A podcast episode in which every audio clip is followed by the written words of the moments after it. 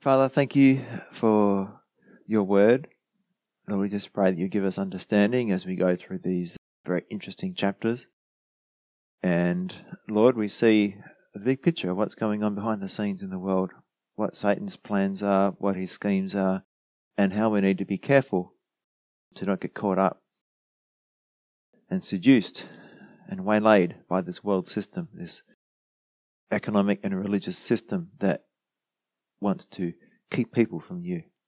So we just pray, give us wisdom as we study this in Jesus' name. Amen. Revelation 17, covering verses 15 to 18.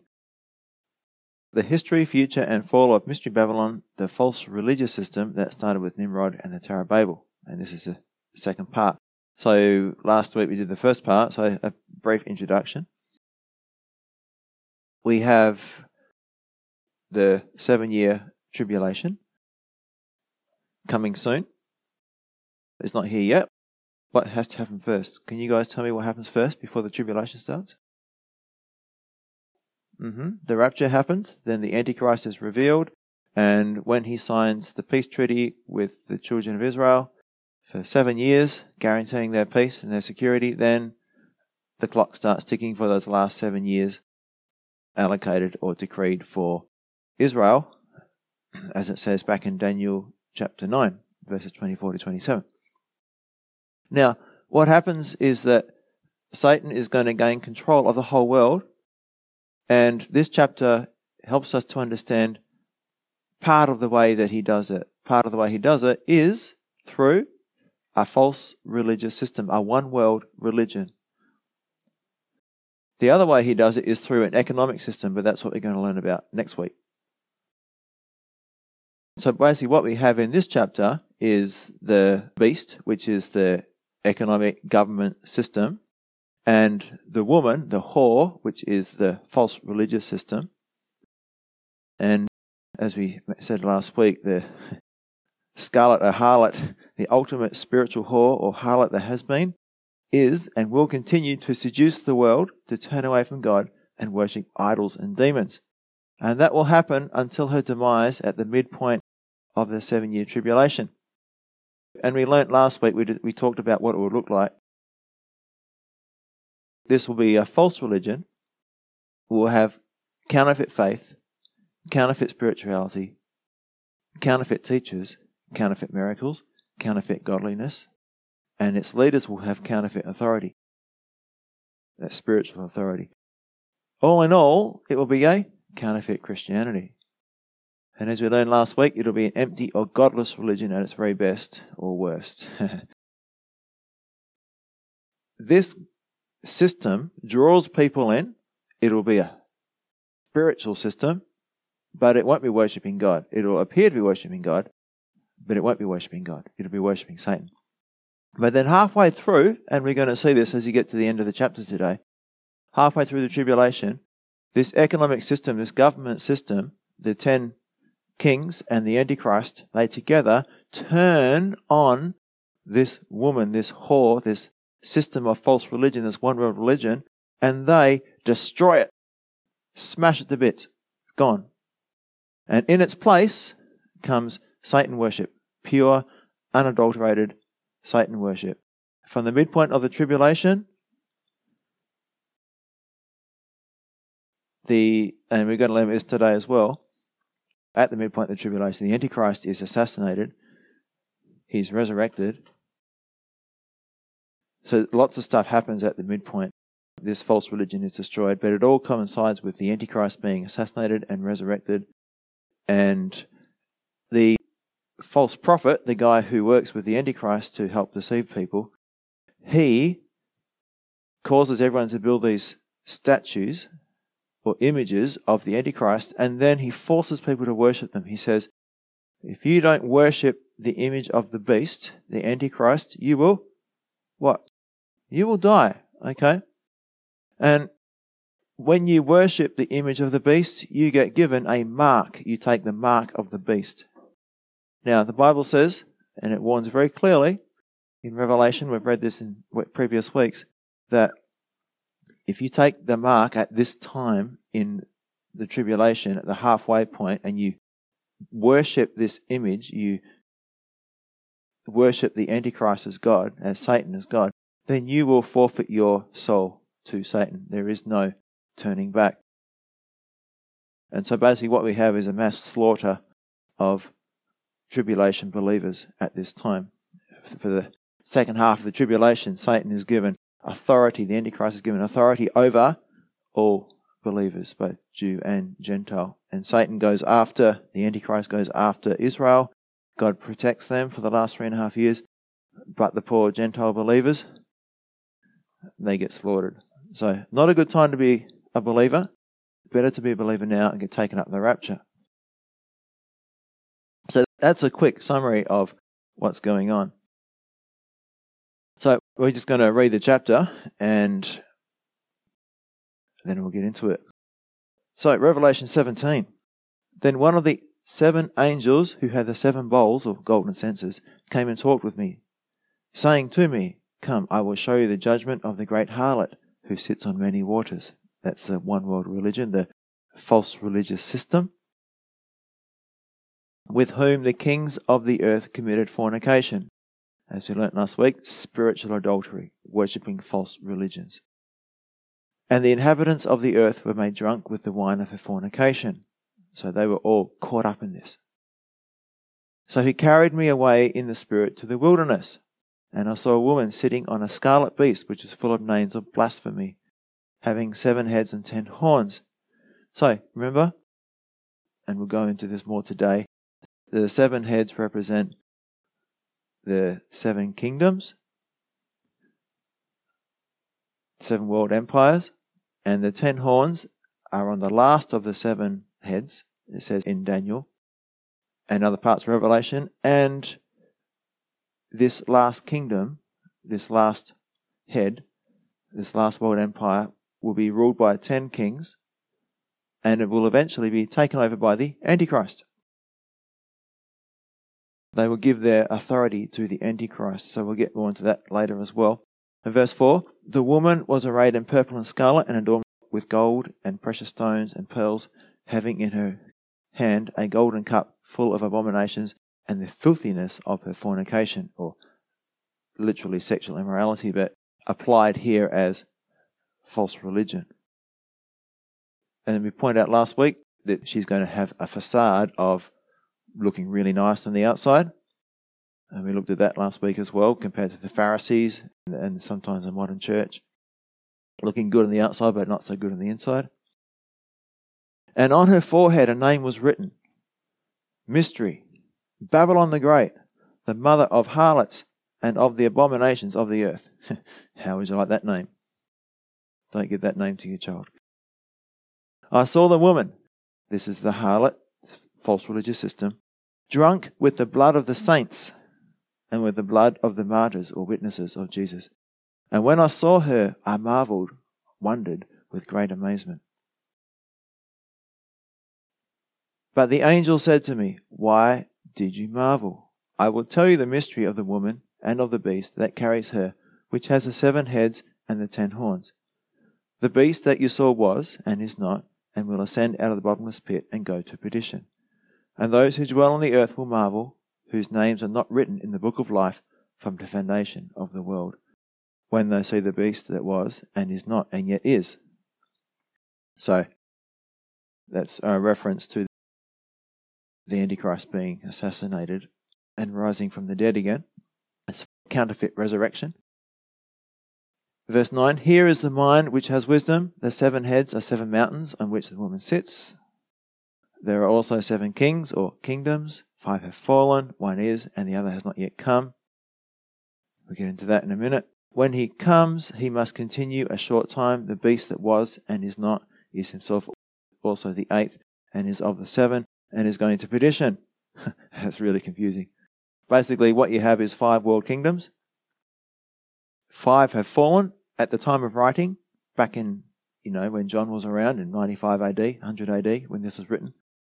Five of those kingdoms have fallen. So Egypt, Assyria, yeah, consecutively. So Egypt, then Assyria, and then Babylon, then the Medo Persian Empire, then the Grecian Empire, And then what you have at the time of John is the Roman Empire, that's the one that is, and the other has not yet come, is the future or revived Roman Empire. And when he comes, this last empire, he must continue a short time. And that's talking about the a short period of time during the tribulation, the seven year tribulation. And then verse 11 is referring to the Antichrist.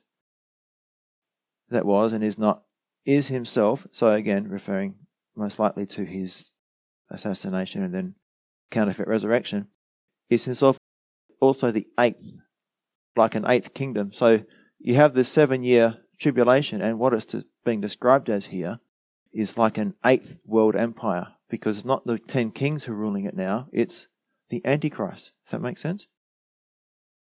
So we'll get more into that. I'll go more into detail into that soon. And it says he's going to perdition, literally to destruction. Verse 12 The ten horns which you saw are ten kings who have received no kingdom as yet, but they receive authority for one hour, a short period of time, as kings with the beast. So they reign with the Antichrist during the seven year tribulation. These are of one mind or purpose, and they will give their power and authority to the beast. So during the tribulation, they will give their authority to the beast, making the Antichrist the world dictator. These will make war with the Lamb, and the Lamb will overcome them. For he is Lord of lords and King of kings, and those who are with him, that is, the ones who come back with him, the raptured church, are called, chosen, and faithful. Then he said to me, The waters which you saw, where the harlot sits, are peoples, multitudes, nations, and tongues. And the ten horns which you saw on the beast, these will hate the harlot, make her desolate and naked, eat her flesh, and burn her with fire. For God has put it into their hearts to fulfill or execute his purpose, to be of one mind, and to give their kingdom to the beast, to the Antichrist, until the words of God are fulfilled. That is when Jesus comes back, second coming. And the woman you saw is that great city which reigns, is reigning over the kings of the earth. So at the time that was Rome. Rome was the capital of the world, of the Roman Empire. So let's get into it. Verse 5 And on her forehead a name was written Mystery Babylon the Great, the mother of harlots and of the abominations of the earth. As I said, don't name your child after this. From God's perspective, this false religion is absolutely revolting and disgusting. You cannot get a more degrading, put down name, okay? The mother of harlots, okay? And of the abominations of the earth. This is the source of all harlotry. Yeah. So your harlot is a prostitute. Now, on her forehead a name was written. Back in those times, back in the days of the Roman Empire when John was around, the Roman prostitutes frequently wore a headband with the name engraved upon it. Therefore, in the context of the culture that this was written in, this was actually describing a prostitute. So, not only does her name say she is the prostitute of all prostitutes, the harlot of all harlots, but she is a prostitute because she's wearing this name on her forehead. Now, mystery Babylon the Great. Why mystery? Because it's not talking about a literal city, Babylon. Yes, it did start there, and we looked at that last week. The start of this counterfeit trinity, the counterfeit virgin birth, the counterfeit resurrection, Tammuz and Semiramis and that. But today, it's not in Babylon. In John's day, it was in Rome. So it's a world system. Okay? It's a world system of idolatry and false religion. But this is the source of everything. This is the mother. This is the source of all idolatry, all abominations and spiritual adultery or harlotry. And last week we went into a fair bit about spiritual adultery as being God's way of describing anything else but genuine worship of the true God, Father, Son, and Holy Spirit. So God sees all false religion as an abomination. And one essential characteristic of any false or empty religious system is compromise. And I just want to focus on this a little bit. I've got a quote from David Guzik. Our world strong with the philosophy that it doesn't matter what you believe as long as you believe, is prepared for the harlot's seduction. We see the casual disregard for the truth crippling the church today. People say things like, oh, well, you don't have to take it literally. really? The days can be millions of years. Really? So, the faulty thinking described here goes like this As long as I am sincere, then I am okay. But think of it this way if I sincerely believe that if I jump out of a plane at 20,000 feet without a parachute and land safely, I will still sincerely die. Make sense? I was sincerely wrong. Truth sincerely matters. So, true or correct doctrine is essential, especially the doctrines that concern salvation and the gospel. There can be no compromise on these vital truths. And guaranteed, this false religious system, and in the tribulation, it will be a one world religious system, combining all the, the false religions into one.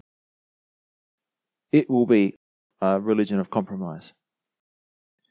It will not contain the true gospel. And any deviation from the gospel essentials, no matter how sincere or well meaning the person may be, it means eternal death because there's only one way to be saved. How's that? Well, Jesus is the way, the truth, and the life. You know, Paul, he stood up to Peter face to face and said, Oi, there's no compromise here. We're not going to be pulled back into the law. And uh, yeah, no way, Jose. No compromise allowed here. So we need to be strong to stand up for what's true concerning the gospel. And there's a contrast in the book of Revelation.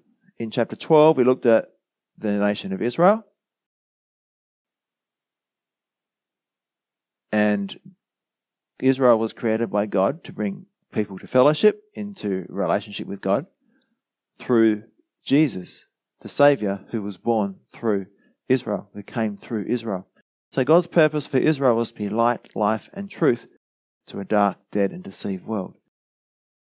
Now, in contrast, Mystery Babylon religion, the false system of religion that we see around us today, was created by Satan to keep people from knowing God, to keep them dead in their sins.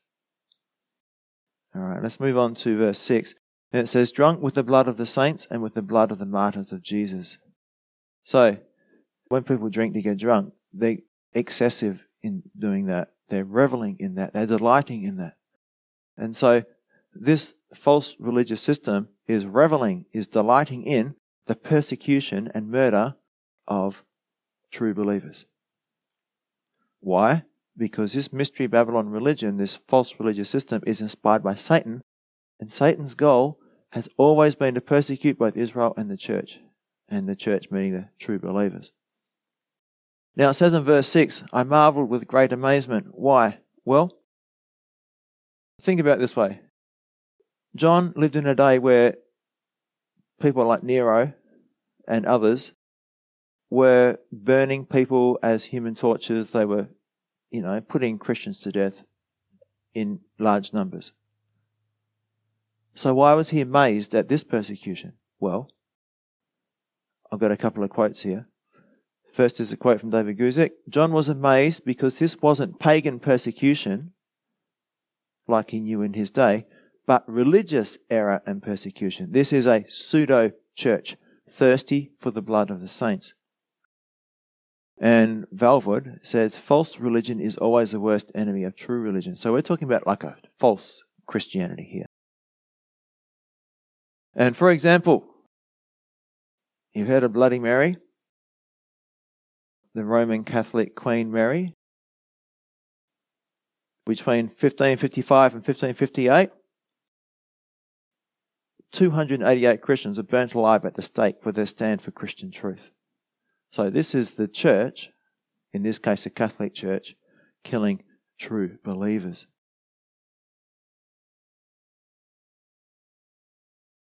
And I'm going to move on to verse 7. But the angel said to me, Why did you marvel? I will tell you the mystery of the woman and of the beast that carries her, which has the seven heads and the ten horns. The beast that you saw was, and is not, and will ascend out of the bottomless pit and go to perdition. And those who dwell on the earth will marvel, whose names are not written in the book of life from the foundation of the world, when they say the beast that was, and is not, and yet is.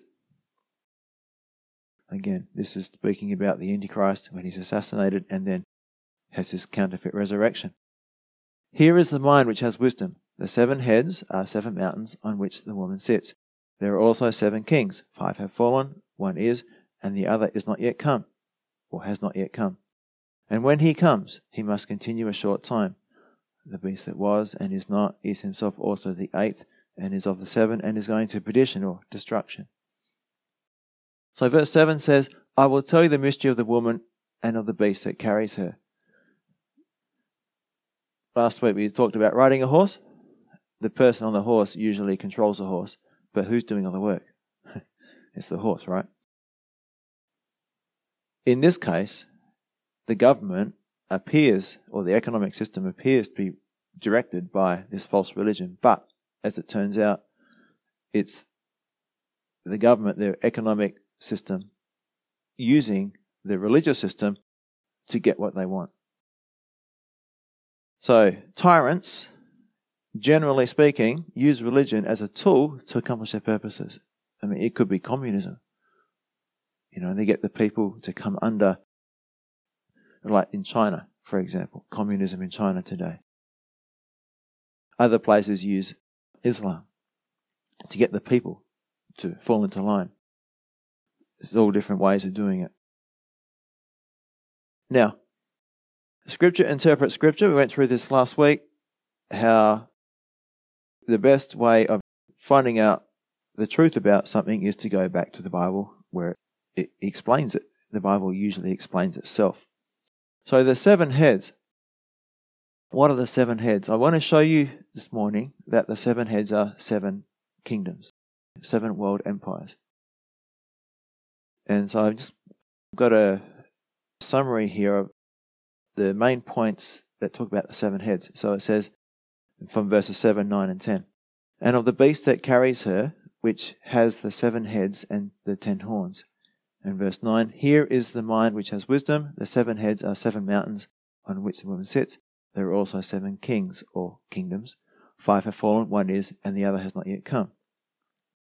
So, what are these seven heads? What do they represent? So we need to get this right. I've told you what I think they are, but I'm going to show you from Scripture what they are now. The first interpretation that it gives here that the seven heads are seven mountains. So anyone living in John's day would know this referred to Rome because Rome was a city on seven hills. It was actually built on seven hills back then. And at that time, Rome was the economic and religious capital of the world. And during the seven year tribulation, most likely it will again be the economic and religious capital of the world.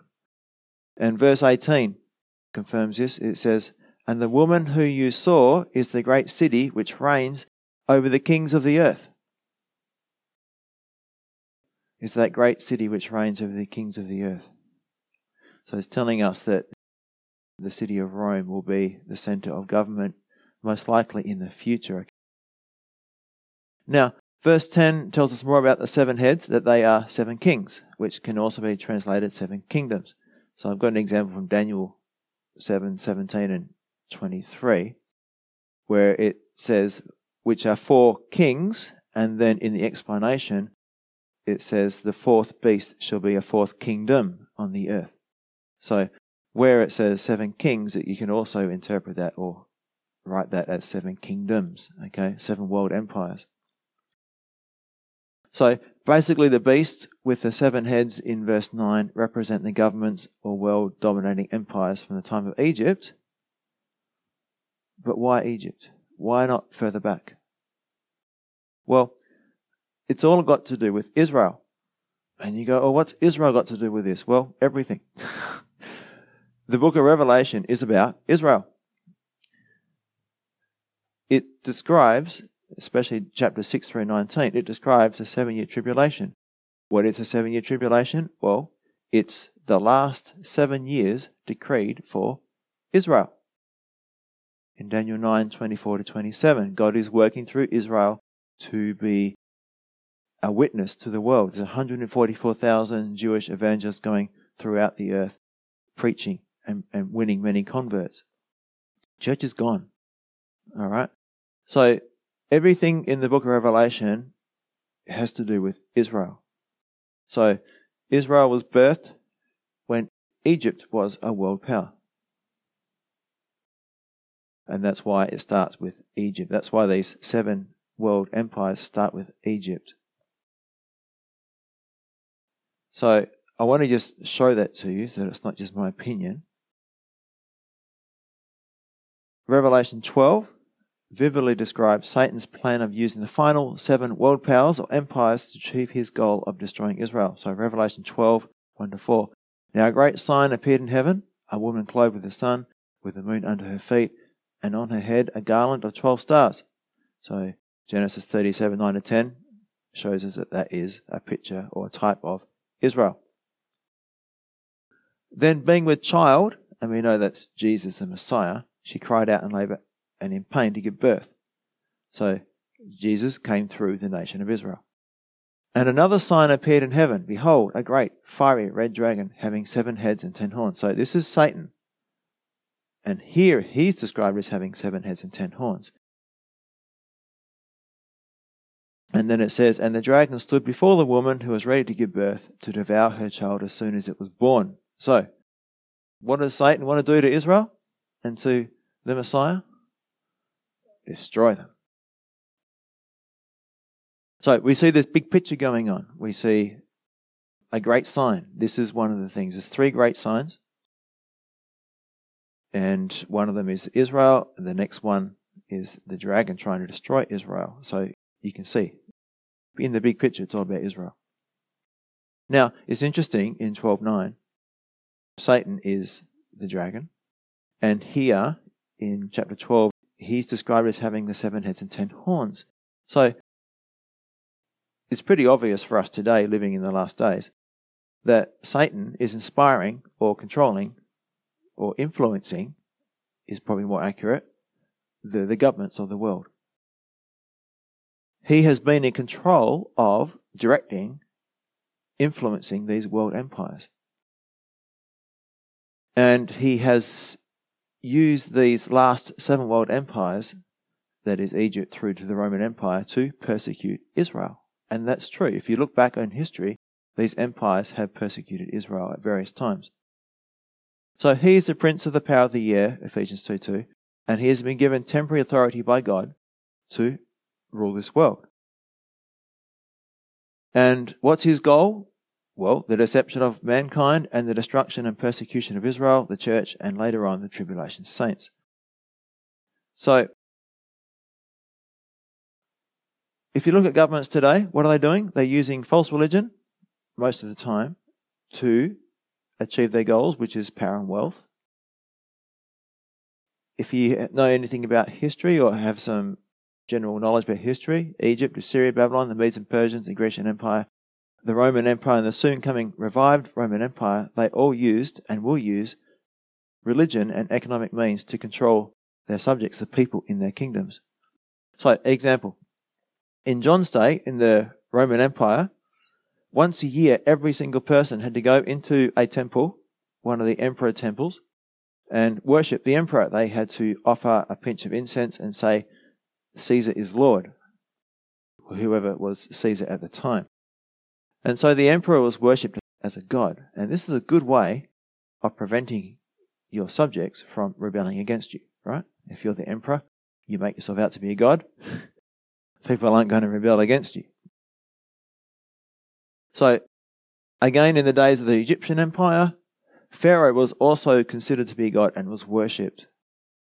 And overall, every world empire had their gods and idols, and it was all centered on this false trinity Semiramis, Nimrod, and Tammuz. And just use different names in different cultures.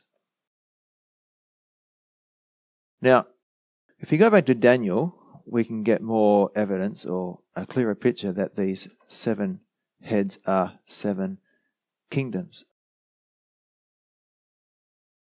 And we also here have a better understanding of the Antichrist. In Daniel 7, it describes another horn with a big mouth. so, who do you think Mr. Big Mouth is? Speaking blasphemies? Well, we're going to find out it's the Antichrist who rises up and takes over. So, Daniel 7 and Revelation 17 really help each other. They really work well together. So, I think it's worth reading Daniel chapter 7. Now, by time Daniel wrote the book of Daniel, Egypt and Assyria were already defeated and would never again become world powers. And so Daniel doesn't talk about these powers, he only talks about the last five. Talks about four kingdoms or four beasts, but the last beast is in two parts. Okay, the Roman Empire part one and the future Roman Empire. So let's have a read of Daniel chapter 7, starting at verse 15. And we'll have a quick look. I, Daniel, was troubled by all I had seen, and my visions terrified me.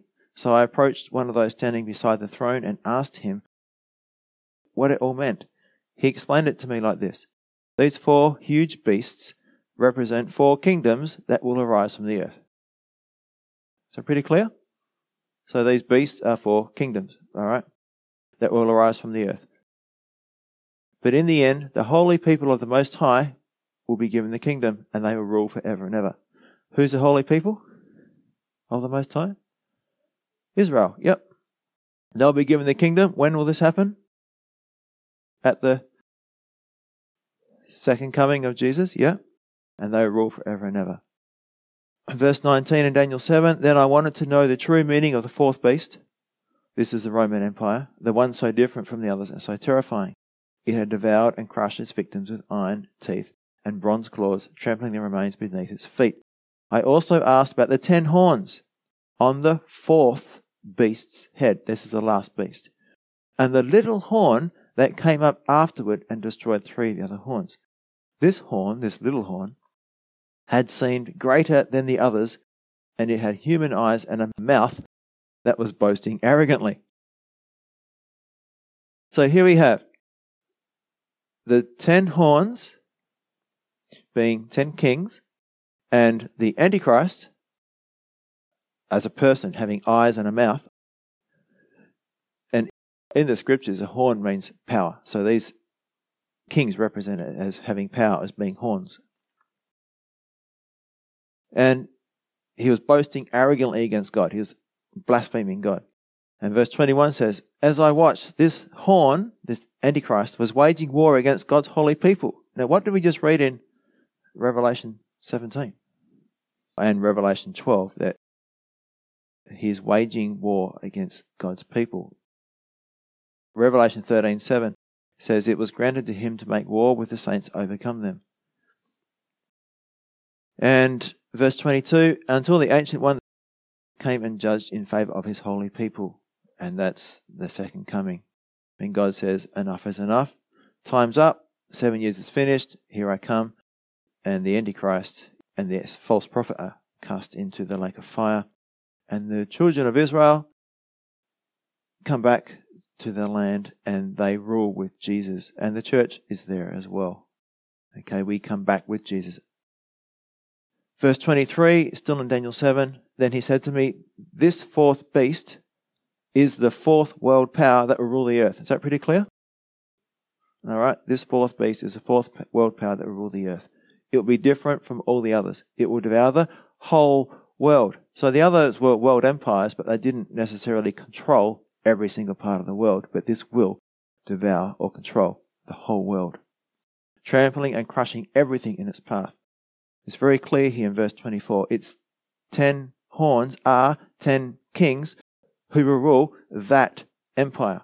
Okay? These are not ten sequential kings, ten emperors. These are ten kings that will rule that empire, the last one, at the end with the Antichrist. Because it says here, then another king will arise. This is a little horn, different from the other ten, who will subdue three of them. He will defy the Most High and oppress the holy people of the Most High. So he's going to rebel against God. He's going to blaspheme God. He's going to oppress the holy people. Who's that? Israel. Yep, he's going to turn against Israel. He's going to break his promise with them.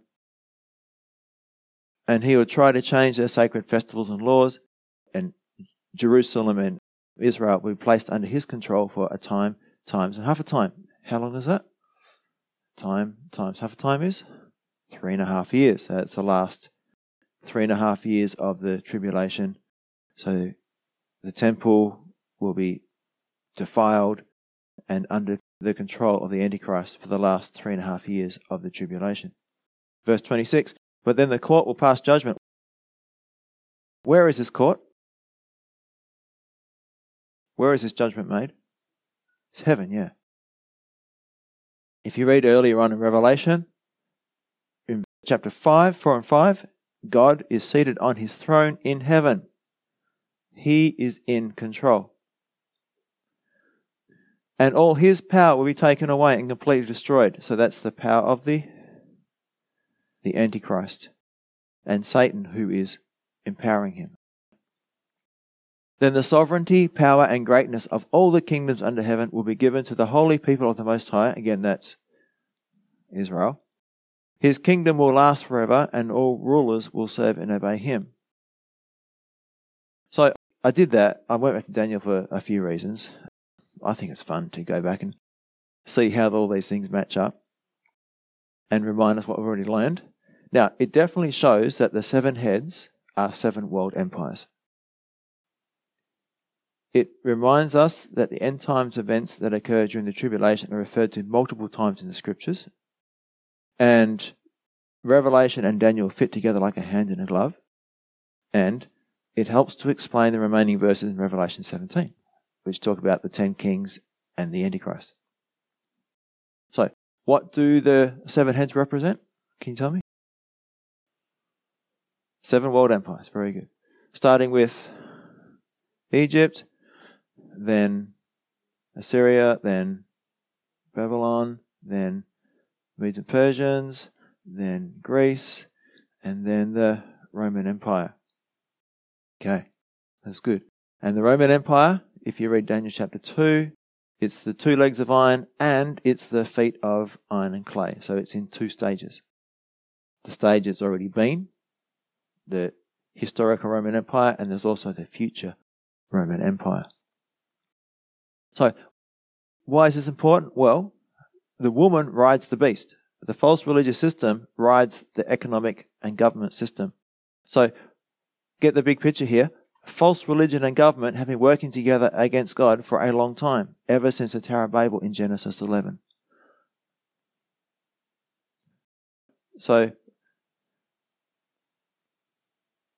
we have religion and the economic system working together to control and deceive the people of the world and also to work together to persecute Israel and those who trust in God. So when you look around and you see this happening in most countries, well, now you know why. This is Satan's way of doing things. Okay, this is Satan's plan. It's his strategy. Yeah? The Bible says that we should not be ignorant of Satan's schemes, 2 Corinthians 2 9, and that we should put on the whole armor of God so that we can stand against the wiles or schemes or strategies of the devil, Ephesians 6 10. So I'm going to come back to this as an application at the end. But just to give you the big picture, why this is important to learn, it's not just information. We need to know that we are in a war zone. Okay? We are living in enemy territory. Satan has control over this world. That's why it's so dangerous. So let's come back to Revelation 17, verse 10. There are also seven kings, five have fallen, one is, and the other has not yet come and when he comes, he must continue for a short time. Again, this is easy to understand now. The first five kingdoms were Egyptian Empire, Assyrian Empire, Babylonian Empire, Median Persian Empire, Grecian Empire. Okay, that's five. Five have fallen. Five have come and gone. They will bit the dust, yeah? One is, which is that one in John's day? The Roman Empire, yeah? And the other has not yet come. And for us, it's still future as well. It comes during the tribulation. But when it does come, he must continue for a how long? A short time. So it's not hundreds of years, it's only a short time. The tribulation is only seven years. Now, the Roman Empire was never actually defeated. All the other ones were defeated, but the Roman Empire kind of just disintegrated and faded away. It rotted from the inside out. During the end times, and the EU could be a picture of this, like a precursor of the revived Roman Empire, it will come back and eventually it will rule the world. So, Revelation 17, verse 11. Now we're now talking about the rise of the Antichrist. So, the seventh world kingdom is the revived Roman Empire. During the tribulation, we have like an eighth kingdom. It describes it here as like an eighth kingdom. So the beast that was and is not, the, beast that was killed and had a counterfeit resurrection, is himself also the eighth kingdom. He takes over the world. The ten kings, as we're going to read, give him their authority, and he becomes like the eighth world empire. And is of the seven. And is of the seven means he has the same characteristics. So it's going to be basically the same, except ruled by the Antichrist. And is going to perdition or destruction. So the beast that was is going to perdition. He's going to rule the world for a short time and then he's going to destruction. Now, I just want to prove to you that there will be an assassination attempt on the Antichrist, which will most likely be successful. So, let's go back to verse 8 and Revelation 12 1 to 4. And before I read those verses, what it says there is that there will be a counterfeit resurrection, and this false prophet, the guy who works with the Antichrist, is going to use this counterfeit resurrection of the Antichrist to convince those who are on the earth, the unbelievers, to worship the image of the beast or Antichrist and take his mark. It'll most likely have something to do with why they turn against the one world religion too the ten kings will turn against the one world religion, probably after the Antichrist has risen from the dead. Counterfeit resurrection. And he's going to proclaim himself to be the Messiah, the counterfeit Messiah, as we know. So, Revelation 17:8, the beast you saw was and is not, and will ascend out of the bottomless pit and go to perdition. And those on the earth will marvel, those whose names are not written in the book of life from the foundation of the world when they see the beast that was and is not and yet is. So it's a picture. It sounds complicated, but it's pretty simple. When they see the beast, who's the beast? The Antichrist. That was. He was alive. Now he's not alive, and yet is alive. Yeah? So John's watching this. God's given him a bird's eye view of the future. And he sees the Antichrist alive, and then dead, and then alive again. Pretty simple? Now, Revelation 13, verses 2 to 4 and 14, the dragon gave him his power, his throne, and great authority. So, the beast, sometimes it refers to Satan, sometimes it refers to the Antichrist, and sometimes it refers to the kingdom. So, it's all kind of wrapped up. But here it splits it up a bit. The dragon gave him, the Antichrist, his power, his throne, and great authority. And also one of his heads, as if it had been mortally wounded, and the deadly wound was healed and all the world marveled and followed the beast. So they worshipped the dragon who gave authority to the beast, the Antichrist, and they worshipped the beast. You see this? This is Satan worship. They're worshipping the dragon, Satan, who gave authority to the beast, and they worshipped the beast, the Antichrist. Okay? In verse 14, it links this to the mark of the beast. And he, the false prophet, deceives those who dwell on the earth, the unbelievers, by those signs which he was granted to do in the sight of the beast, the Antichrist, telling those who dwell on the earth, the unbelievers, to make an image, a statue, to the beast or Antichrist, who was mortally wounded by the sword and lived. Okay? So, the reason that people are going to be so convinced that this Antichrist really is God is because they really believe he rose from the dead. This is a counterfeit resurrection. Now, Okay, back to verse 11 in Revelation 17. The beast that was not and is not is himself also the eighth and is of the seven and is going to perdition. So the beast that was and is not is himself refers to the counterfeit resurrection we just read about. Is himself also the eighth. Okay, again, the seventh kingdom is the tribulation kingdom of the Roman Empire in the tribulation. But the eighth kingdom is when the Antichrist rules that world empire, that Roman Empire. It's not really the Roman Empire anymore, it's the Antichrist Empire. And that's why it's called the eighth kingdom.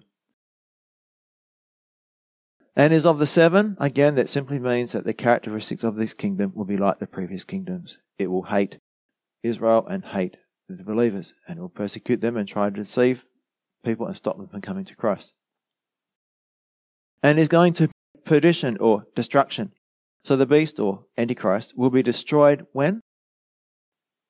When Jesus comes back at the second coming. That's in Revelation chapter 19, verse 20. It says, Then the beast or Antichrist was captured, and with him the false prophet who works signs in his presence by which he deceives those who receive the mark of the beast and those who worship his image. These two are cast alive into the lake of fire burning with brimstone. This is the perdition, this is the destruction that it's talking about. So this is the the actual event when it happens. We'll get to this in a couple of weeks' time. So this is the ultimate destruction. I've just said there that the false prophet and the Antichrist will be the first guests in Hotel Fire and Brimstone, where the lights and air conditioning don't work and the plumbing is broken, so to speak. If you think of Luke 16, you know, the rich man in torment, in the flames.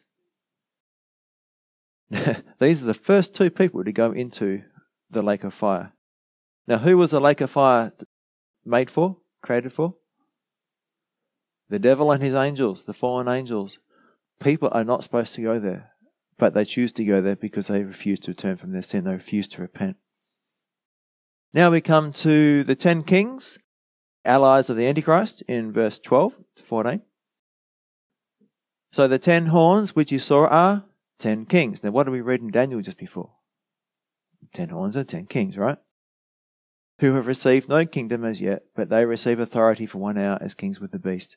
These are of one mind, and they will give their power and authority to the beast, the Antichrist. They will make war with the Lamb, and the Lamb will overcome them, for he is Lord of lords and King of kings, and those who are with him are called, chosen, and faithful.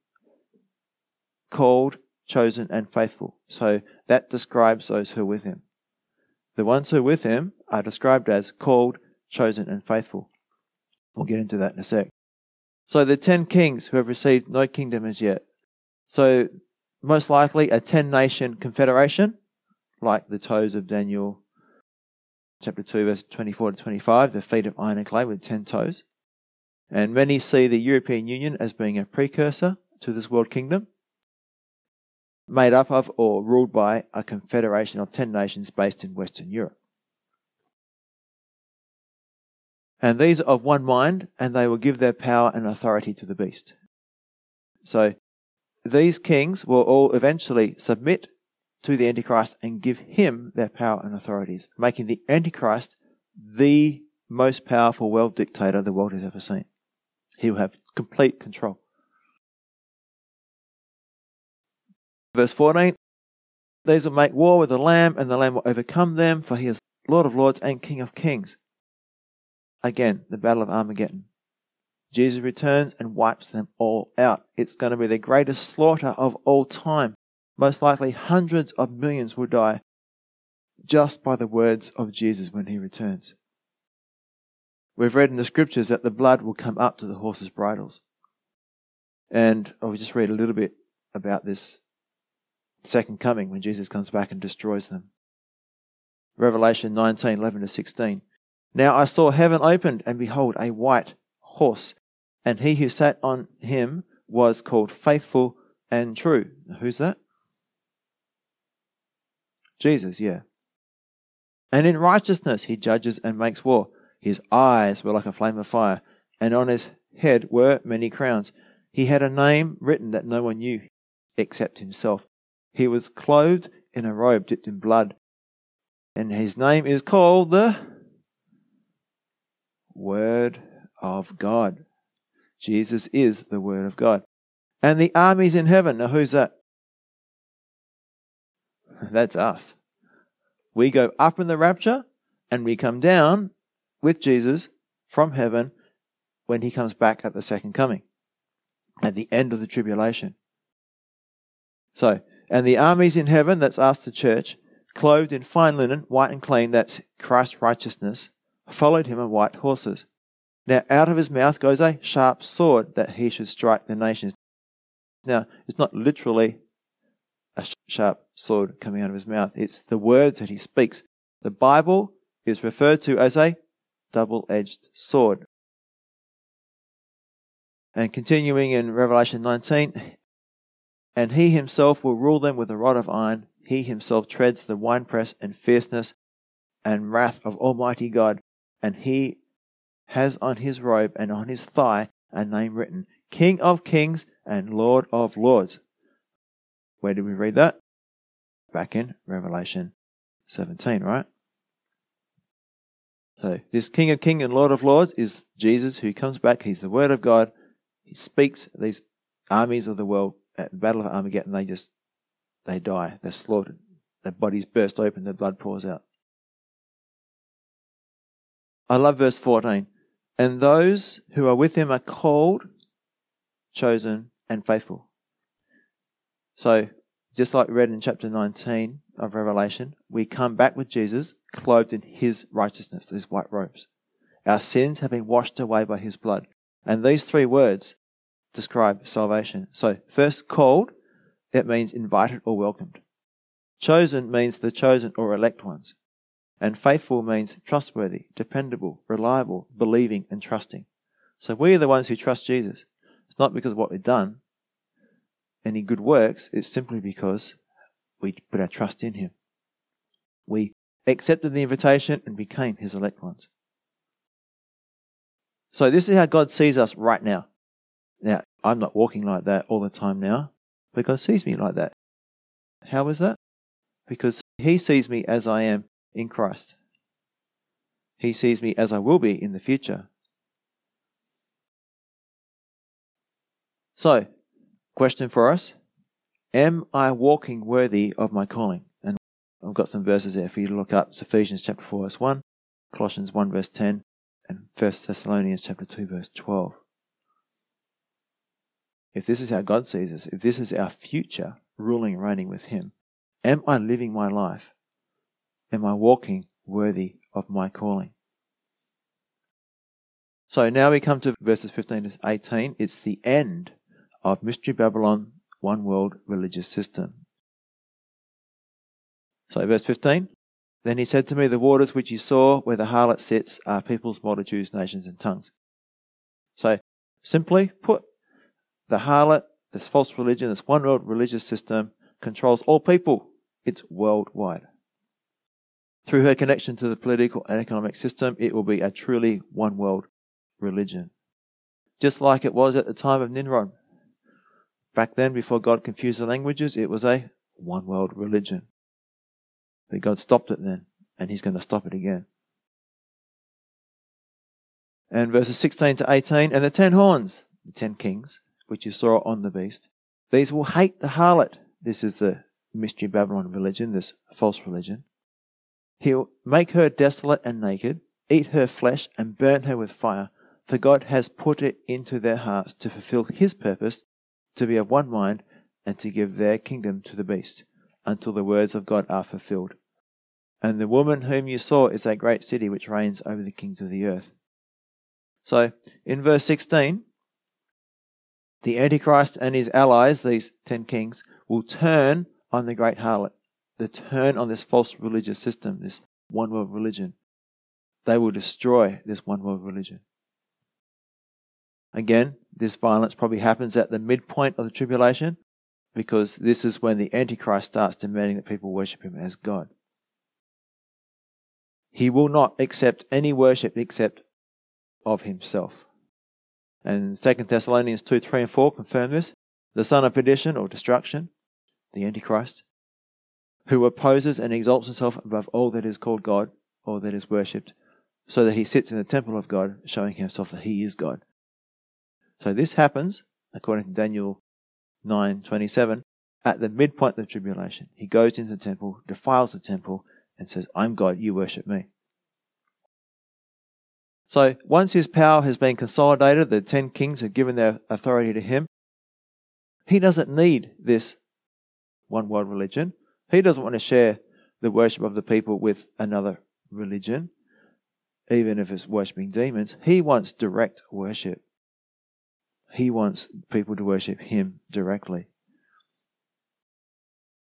God has put it into their hearts to be one mind and give their kingdom to the beast. So, who's in control? Who put it in their hearts? God. Okay.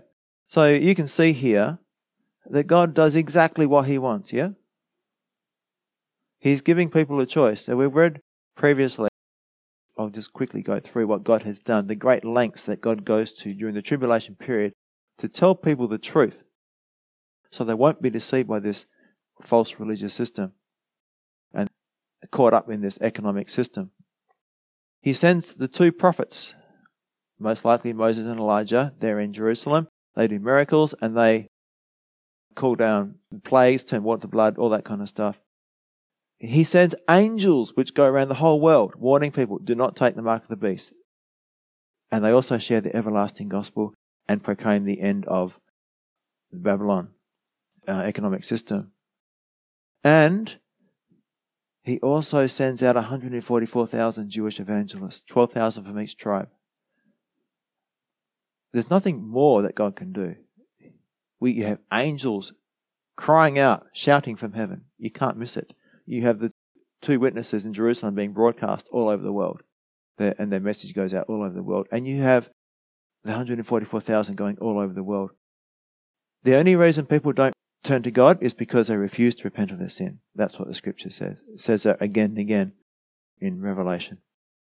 As we're going through chapter 16, we saw that again.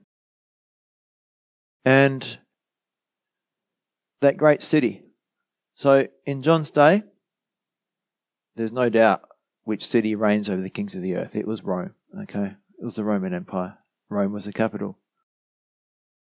So at that time, it was the representation of Mystery Babylon, and in the future it will be both the religious and economic Mystery Babylons. Now, personal application to finish off. Babylon, in the sense of the world system, has always been that great city which reigns over the kings of the earth. Today, can we point to one place on the earth and say, that's the center of false religion, or that's the world economic system, that's where it is? No, we can't. Okay. So it's a mystery Babylon. It's kind of everywhere at once right now. It's not centralized at the moment. It's not under a one world government. It's not under a one world false religion. But it's still there. Does that make sense? It's still just as powerful. It's not centralized, it's decentralized, which makes it even worse. Now, the question for us as Christians is Does this mystery Babylon, this world system, reign over me? Or not just for Christians, but for anyone. Does this world system reign over me? Or am I the citizen of a better country, a better city, the Jerusalem from above? Um, Galatians 4.26. So, even as Christians, we can still be deceived and allured, be attracted to the things of the world more than to God. So, the main point that I hope you get from today's message is that we are now more aware of Satan's wiles or schemes. We have learned that Satan rules over the whole world and that the whole world lies under the sway of the evil one. That's 1 John 5 18 to 21. And how? Well, he controls religion, economics, and politics. That's how he does it. It's all controlled by him. It's evil. It's at its heart, it's evil. So, if I don't belong to God, I belong to Satan. I belong to his world system. Satan's goal is to what? Distract, deceive, discourage, and deviate us from knowing God. Now, some words of encouragement to finish. When we are born again, we are delivered out or transferred out of the kingdom of darkness and into the kingdom of light, and that's Colossians 1 13 to 14. It says, He has delivered us from the power of darkness and conveyed or transferred us into the kingdom of the Son of His love, in whom we have the redemption through His blood, the forgiveness of sins. So, we are taken out of one kingdom and put into another kingdom, Jesus' kingdom. But, even though we are now in His kingdom, we still must decide to walk as children of light. This world system is powerful, and even as Christians, we can fall prey to its deceptive charms. So 1 John 5, 18 to 21. And as we read, I've highlighted there the words, we know that, okay? So these are the things that we should know as believers. All right? So 1 John 5, 18 to 21. We know that God's children do not make a practice of sinning, for God's Son holds them securely and the evil one cannot touch them. That's pretty cool, eh? We know that. God's children do not make a practice of sinning. We don't sin continually. We've repented. We fall, but we get back up. We ask God to forgive us. Why? Because God's Son holds them securely, and the evil one cannot touch them. So we have victory over the penalty of sin and over the power of sin. That's an awesome promise. Verse 19, another. We know that. We know that. We are the children of God and that the world around us is under the control of the evil one. Again, this is that warning I'm talking about. We know that we are children of God and that the world around us, yeah? You get this warning? The alarm bell should be going off, yeah? Watch out, danger. We're in enemy territory. We're behind enemy lines. Satan, like 1 Peter 5 8 says, Satan is always walking about like a roaring lion seeking whom he may devour. And the last, we know that in these verses in 1 John 5, verse 20. And we know that the Son of God has come and he has given us understanding so that we can know the true God. And now we live in fellowship with the true God because we live in fellowship with his Son, Jesus Christ. He is the only true God and he is eternal life. So, how do we overcome the world? Well, it's by our faith in Christ, but it's through fellowship with the Lord. My one purpose in life is to love God, to be in fellowship with Him, and to bear the fruit that brings glory to His name. And then it finishes with verse 21 Dear children, keep away from anything that might take God's place in your heart. So it says in verse 19, We know that we are children of God and that the world around us is under the control of the evil one. And then verse 20, it talks about being in fellowship with God. And then verse 21 says, Dear children, keep away from anything that might take God's place in your life. So, Mystery Babylon, religious or economic, is real. It's powerful and it's at a computer, TV, movie, school, pub, workplace, university, sporting event, billboard, or even a church near you. Satan wants to replace your affections for God, your love for God, with a love for the things of the world. That's why it says in verse 21 Dear children, keep away from anything that might take God's place in your hearts. So, we need to guard our hearts. We need to choose to love God more than we love the world. And if we do that, we'll be safe from its desires and idols. I just want to finish with Ephesians 5 7 to 11. For once you were full of darkness, but now you have light from the Lord. So live as people of light. For this light within you, the Holy Spirit, you could say, produces only what is good and right and true. So produces, yeah? It's not we produce, it's the light in us that produces it, yeah? It's not us, it's God. Carefully determine what pleases the Lord. Take no part in worthless deeds of evil and darkness, instead expose them. So remember, take no part in the worthless deeds of evil and darkness. Instead, carefully determine what pleases the Lord. Father, thank you for this message that we've had today from Revelation 17. Lord, Satan is out and about. He's busy, he's active, he's persecuting Christians all around the world right now through false religion, through economic systems, through governments. Millions and millions and millions, billions of Christians or the people are under persecution, under control of tyrants. People forcing or trying to force people to believe a certain religion or come to a certain viewpoint or live a certain way. It's Satan's goal. It's Satan's plan to deceive and to distract and to deviate us away from God, to discourage us from seeking God. And that's what we see, and that's what we've read here. So, Lord, our eyes have been opened, I pray, to know what Satan's game plan is. Lord, help us to be careful, Lord, because we know that we live in a world that is controlled by Satan. He is the prince of the power of the air.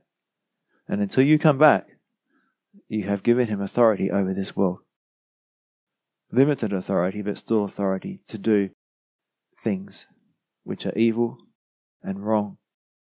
But Lord, you turn those things around because for us as Christians, what the world means as evil, what Satan means as evil, you turn around and use it for good. What Satan means for evil, God means for good. And it's through these trials, it's through these difficult times, it's through this pressure, this heat, that we are changed more into the image of Christ. So help us to be strong. Help us to be aware of what's going on around us so we can remain pure and we can love you more than we love the world. Help us to focus on our fellowship with you, our relationship with you, and to always prioritize that as being the most important part of our lives being in relationship with you. I pray this in Jesus' name. Amen.